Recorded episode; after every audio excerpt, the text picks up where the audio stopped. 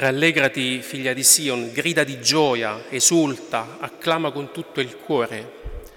Sono le parole rivolte a noi questa sera, in questa festa eh, dedicata a Maria. Rallegrati.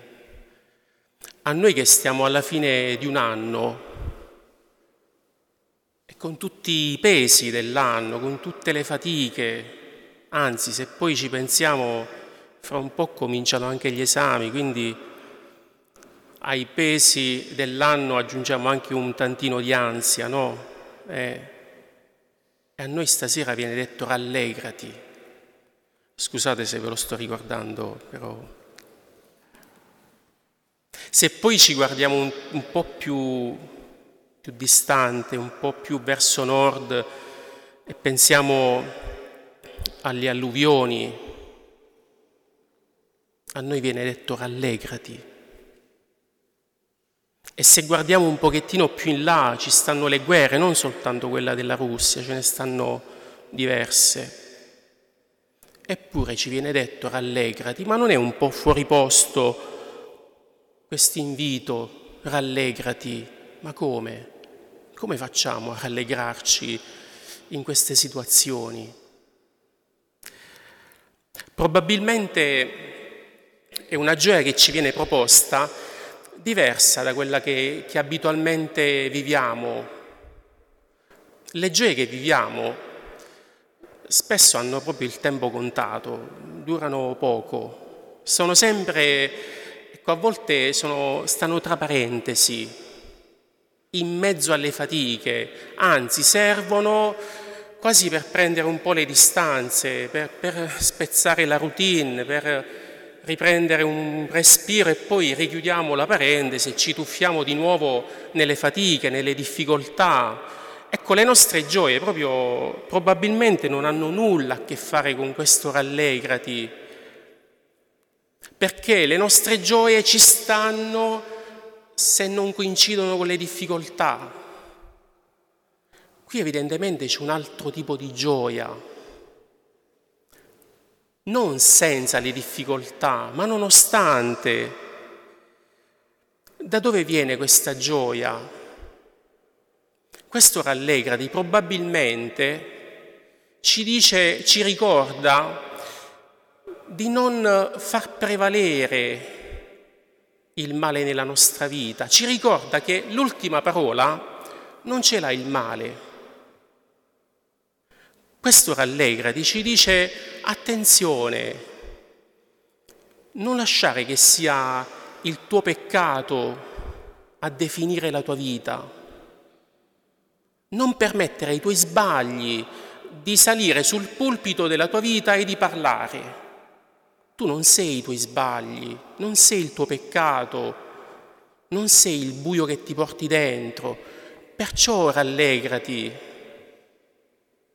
questa gioia può stare, deve stare nonostante il tuo buio. Questa gioia deve essere un modo di stare nel mondo, deve caratterizzarci.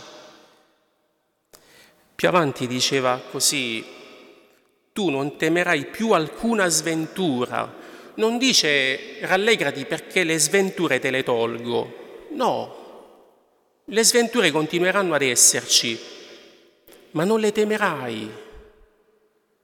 Non lascerai che le tue sventure prendano il centro della tua vita, che diventino i tuoi maestri, che diventino l'unica realtà davanti ai tuoi occhi è interessante la parola sventura, proprio bella, non perché sia bella la sventura, la parola, il significato. Esse è ventura, esse sottrattivo, ventura futuro. La sventura è ciò che ti sottrae il, il futuro. Bellissimo il significato. Ogni sventura ti spegne le speranze e sventura tutto ciò che non ti fa vedere avanti, Sventura è ciò che ti fa vedere soltanto i tuoi piedi, le tue scarpe, non, non di più. La sventura ti dice è finita, non hai futuro. La sventura ti paralizza. Tutto questo è sventura, ciò che ti sottrae il futuro. Re di Israele è in mezzo a te. Ecco, se tu rimetti in mezzo nella tua vita il Signore, non temerai più alcuna sventura. La sventura, ciò che sottrae il futuro, davanti a Dio la sventura diventa avventura. Diventa futuro che viene nella tua vita, diventa prospettiva, diventa guardare lontano, in profondità. Il Signore ti apre orizzonti, non perché ti toglie i problemi, ma ti insegna a non fermarti ai tuoi problemi, alle difficoltà, al tuo peccato. Questo è, questo è la sventura affrontata con Dio. Rallegrati, figlia di Sion. Ci fa ricordare il modo in cui l'angelo no, portò l'annuncio a Maria. Rallegrati, piena di grazia, riempita di grazia, rallegrati. Anche a Maria l'angelo dice il tuo modo di stare nel mondo è la gioia. Non hai altri modi di stare nel mondo. E glielo diceva con tutto quello che sappiamo che ha vissuto Maria. Quante sventure ha vissuto Maria, no? Inizi, da quando ha detto come è possibile, eh, l'incomprensione è una sventura L'incomprensione dice no, non è possibile, gli dice l'incomprensione, no? E poi pensiamo alla vita di Maria, quanti pensieri avrà avuto per suo figlio. E quella volta che sono andati a dirle vattelo a prendere perché è pazzo, insomma, non, eh, immaginate che sventura. Una sventura, ti dice non c'è futuro, e poi pensiamo fin sotto la croce, la croce, la più grande sventura, la morte ti dice non c'è futuro, è finita. La sventura ti sottrae il futuro, ti sottrae il tempo.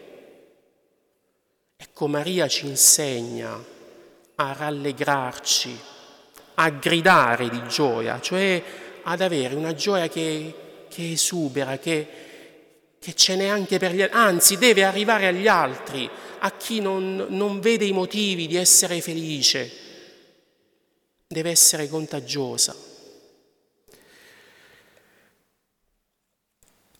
Oggi, quando sto concludendo, eh, quando ho terminato di, di meditare su, questa, su queste righe di Sofonia, ho preso in dialogo e ho aperto la prima pagina, ci stava l'editoriale di Don Gianni, La carità del futuro. Eh, io, oh, però, la carità del futuro. E prendo in prestito una delle sue ultime frasi, che il Signore ci aiuti ad amare di più il futuro il Signore è quello che fa, ci insegna ad amare il futuro, ce lo mostra, ci indica, ci invita a non fermarci all'immediato, al problema. Lui ci mostra, ci dice che ci sta un futuro. Con Lui la sventura diventa avventura. Il tempo con Lui, no, tutti avete studiato, diventa kairos, eh, eh, diventa opportunità è il momento giusto, il momento opportuno. Con lui il tempo non è mai vuoto, mai perso, è sempre quello giusto, il momento buono. Che Maria, nostra regina Apulie, ci insegna a non temere, ma ad affrontare le sventure e ad affrontarle mai da soli ma con il Signore, perché trasfor- si trasformino in avventure.